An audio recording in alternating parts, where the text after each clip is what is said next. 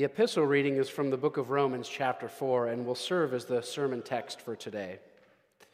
What then shall we say was gained by Abraham, our forefather, according to the flesh? For if Abraham was justified by works, he has something to boast about, but not before God. For what does the scripture say? Abraham believed God, and it was counted to him as righteousness. Now, to the one who works, his wages are not counted as a gift, but as his due. And to the one who does not work, but believes in him who justifies the ungodly, his faith is counted as righteousness. Just as David also speaks of the blessing of the one to him God counts righteousness apart from works. Blessed are those whose lawless deeds are forgiven and whose sins are covered. Blessed is the man against whom the Lord will not count his sin. Is, the, is this blessing then only for the circumcised or also for the uncircumcised? For we say that faith was counted to Abraham as righteousness. How then was it counted to him? Was it before or after he had been circumcised? It was not after, but before he was circumcised. He received the sign of circumcision as a seal of righteousness that he had by faith while he was still uncircumcised. The purpose was to make him the father of all who believe without being circumcised so that righteousness would be counted to them as well, and to make him the father of the circumcised, who are not merely circumcised, but who also walk in the footsteps of the faith that our father Abraham had before he was circumcised. This was the word this is the word of the Lord. Grace, mercy, and peace be to you from God our Father and from our Lord and Savior Jesus Christ. Amen. I couldn't help but smile to myself this morning as Vicar Rob announced what the theme of this morning's message would be, and a great many spouses looked at their husband and or wife and said, uh, and in their eyes said, "This one is for you." we love to be right, don't we? We love to be right. Regardless of our position on any number of issues, we like to be right. And we can justify our position all day long. We can justify our actions. The ends justify the means, right? But justification with God is different. Paul teaches that we are justified, made right with God, not by our actions if we are justified by our actions, then no one would have a chance. In fact, it's the sinner who repents and believes in the forgiveness earned by Jesus who is counted as being righteous, Paul teaches. But before we go around throwing all kinds of church words into the air, let's start defining some of them. At least this word justification. What does it mean to be justified? Right? Justified is this legal metaphor that's borrowed from the justice system. It's to declare just, to declare innocent, to say that there is no more guilt. This person is made right. We all like to be right. Maybe even we have a need to be right. After all, we were created right. We were created without any sin. And humanity is longing to get back to that state of rightness. We can't be fully human without it.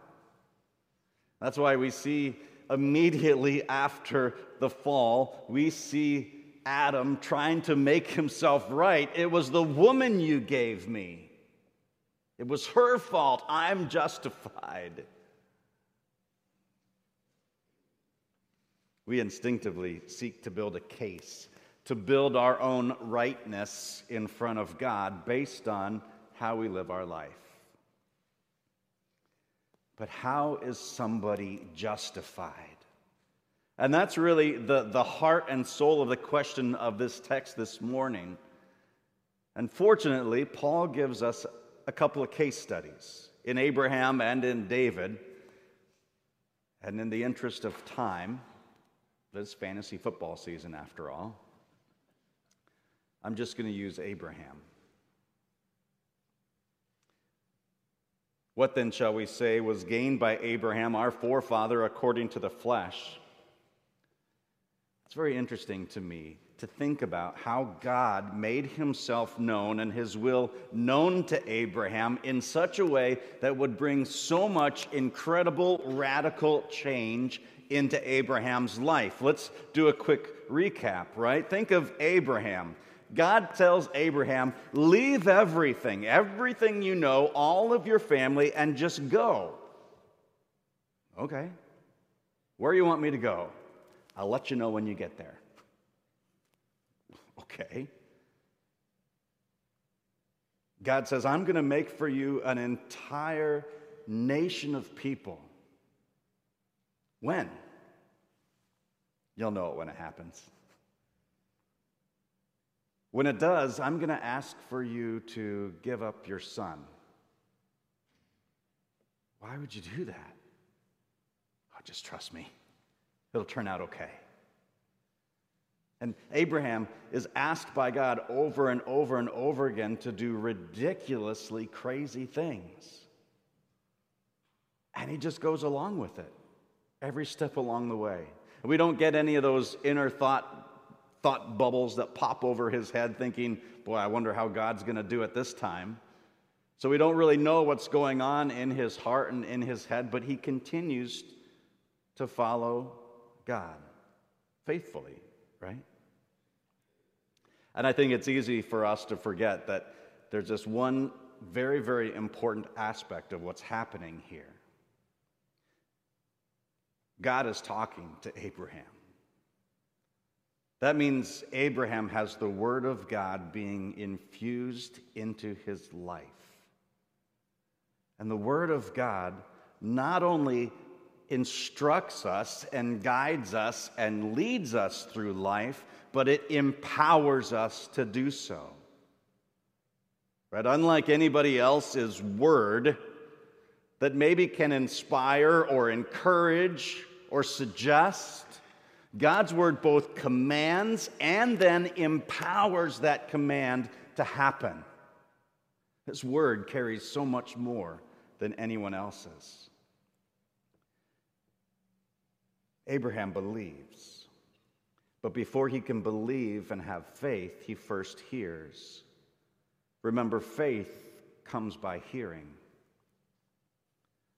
So, how then is Abraham justified? That's the question that I want us to look at. And before we get to the right answer today, I want to take a look at two wrong answers. And, and not because we want to just beat a dead horse, but because if we really are honest with ourselves, sometimes it's easy for us to get tempted to believe these wrong answers. Wrong answer number one Abraham is credited with this righteousness because he lived a great life. For if Abraham, Paul says, was justified by works, he has something to boast about. Now, some of us, at least those of us who are competitive or even just driven, we long for our accomplishments to be acknowledged and rewarded. Friday, this could not be more true for me. Friday was the Sean Metcalf golf tournament.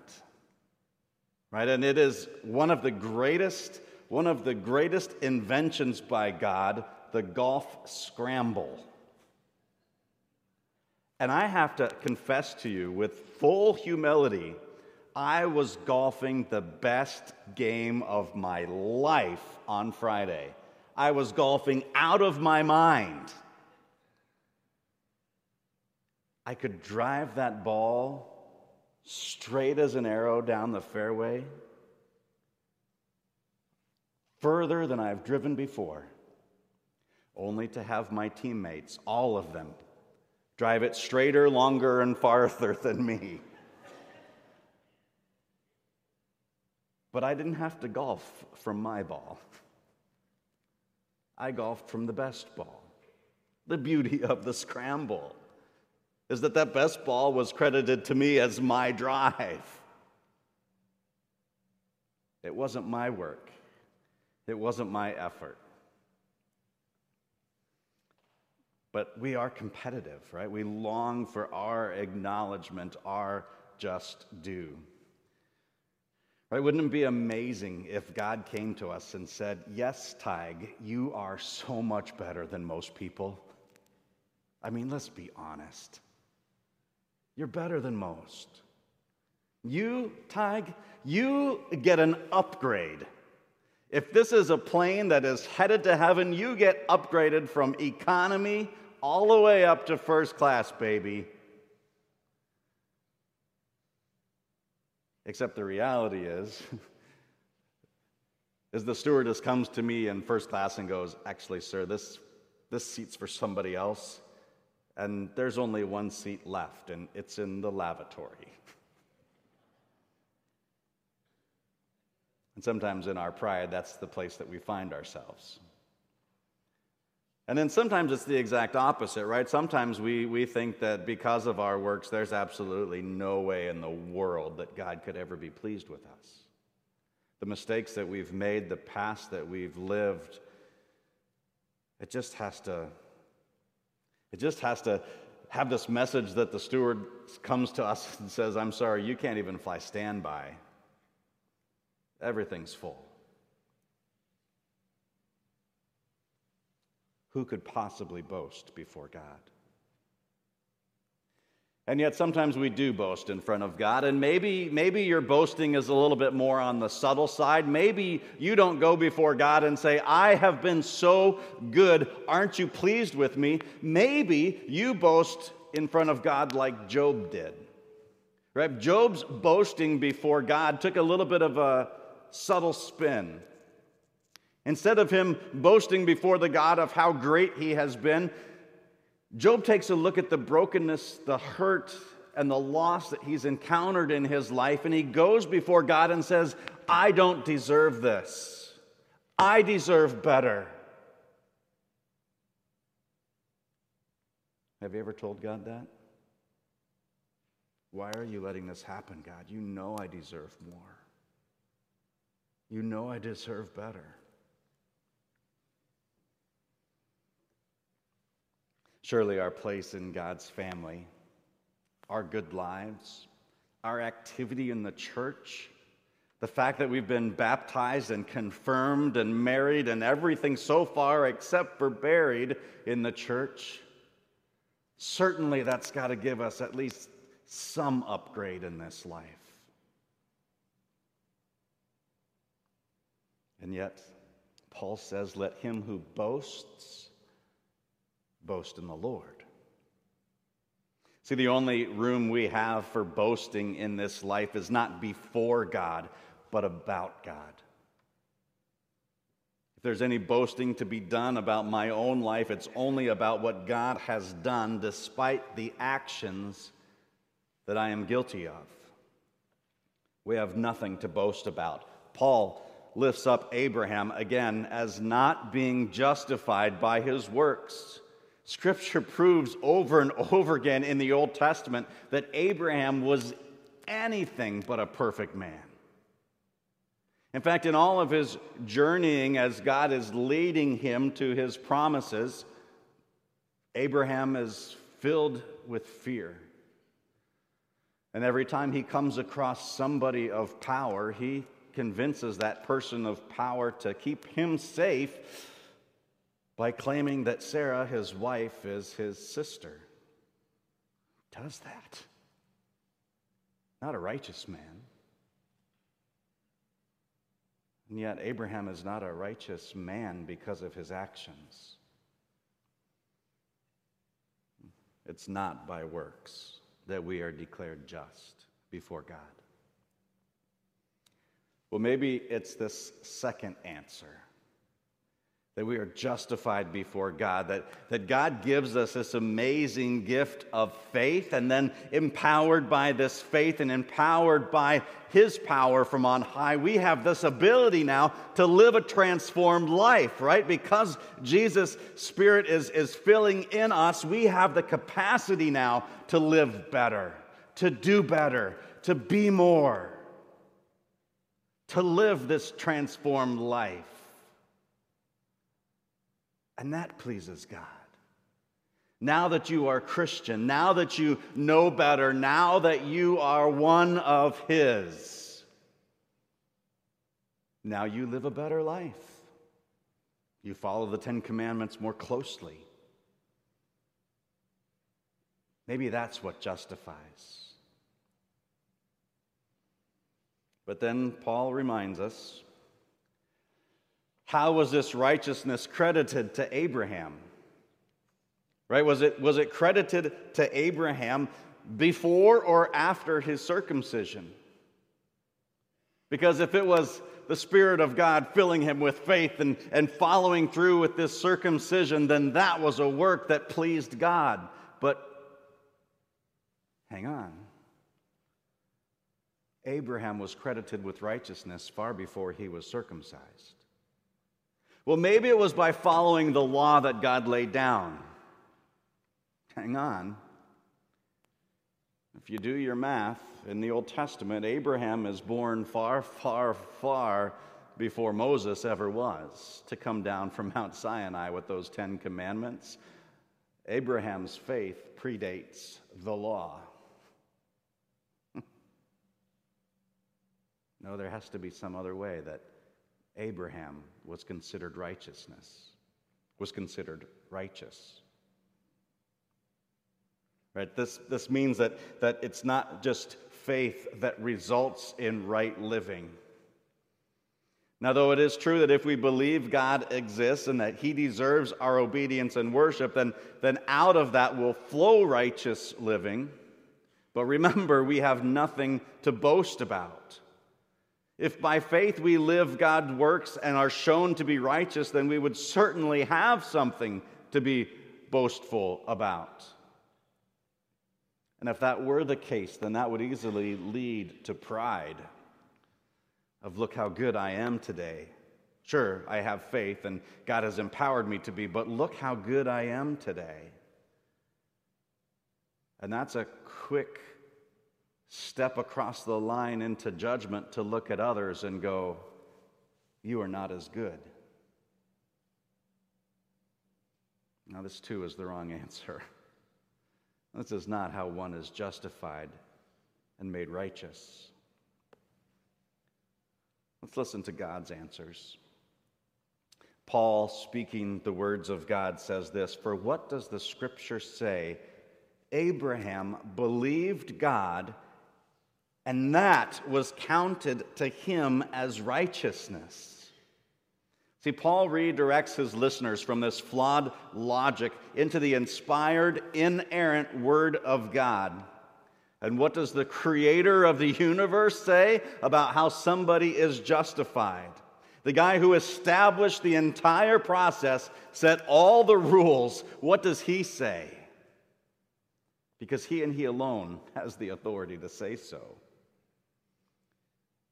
the Word of God, that not only defines reality, but it empowers it as well. For what does the Scripture say? That word in Greek, that say, is a really interesting word. It means to break the silence. What's the answer, God? How, how can I be justified? How can I be righteous?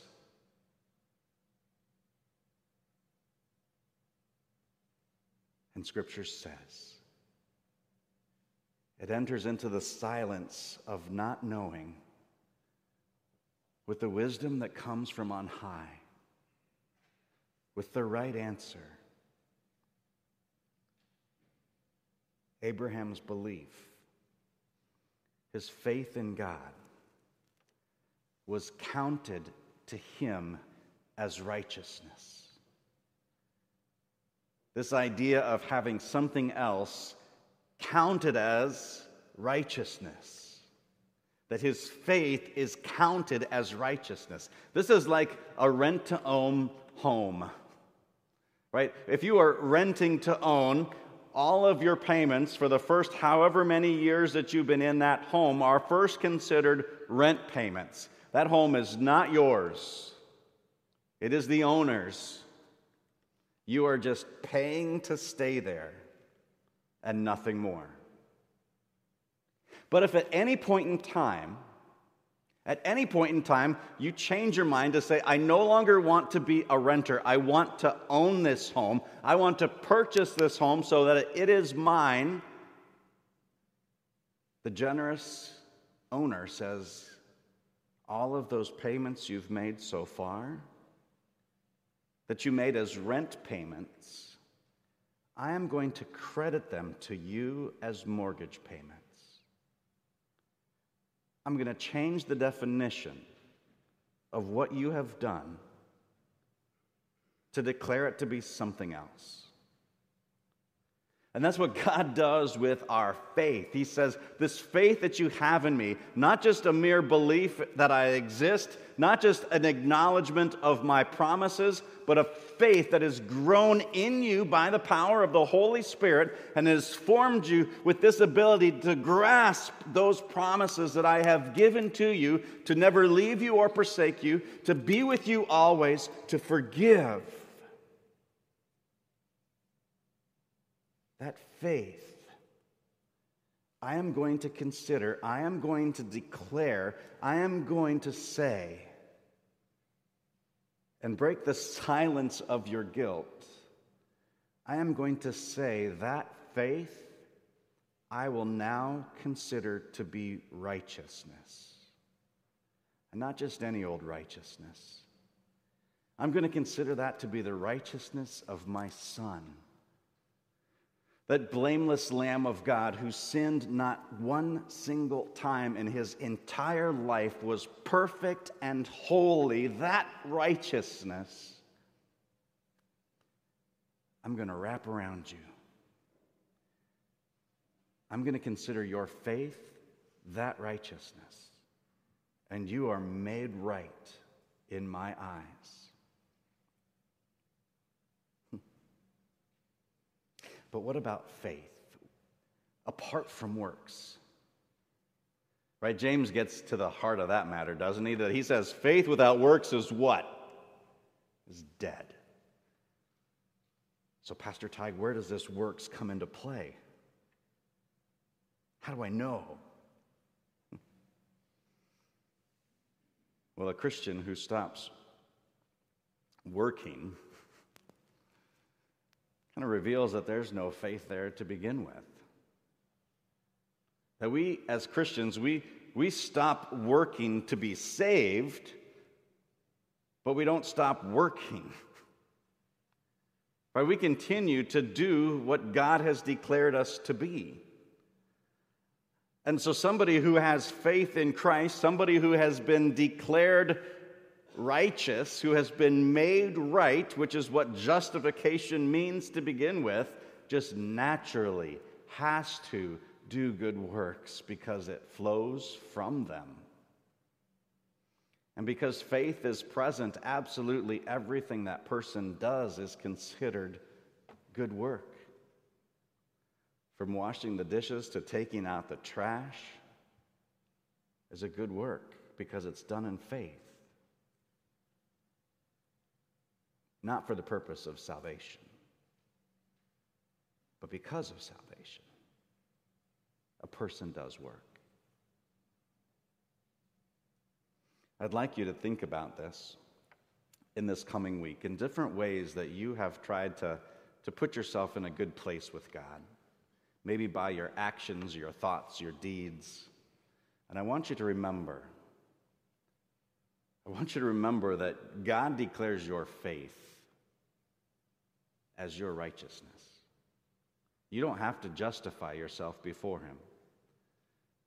So, in your, your lunch rooms, your, your time that you spend with family or friends, a conversation that I encourage you to, to raise up is this weekly awakening question for this week.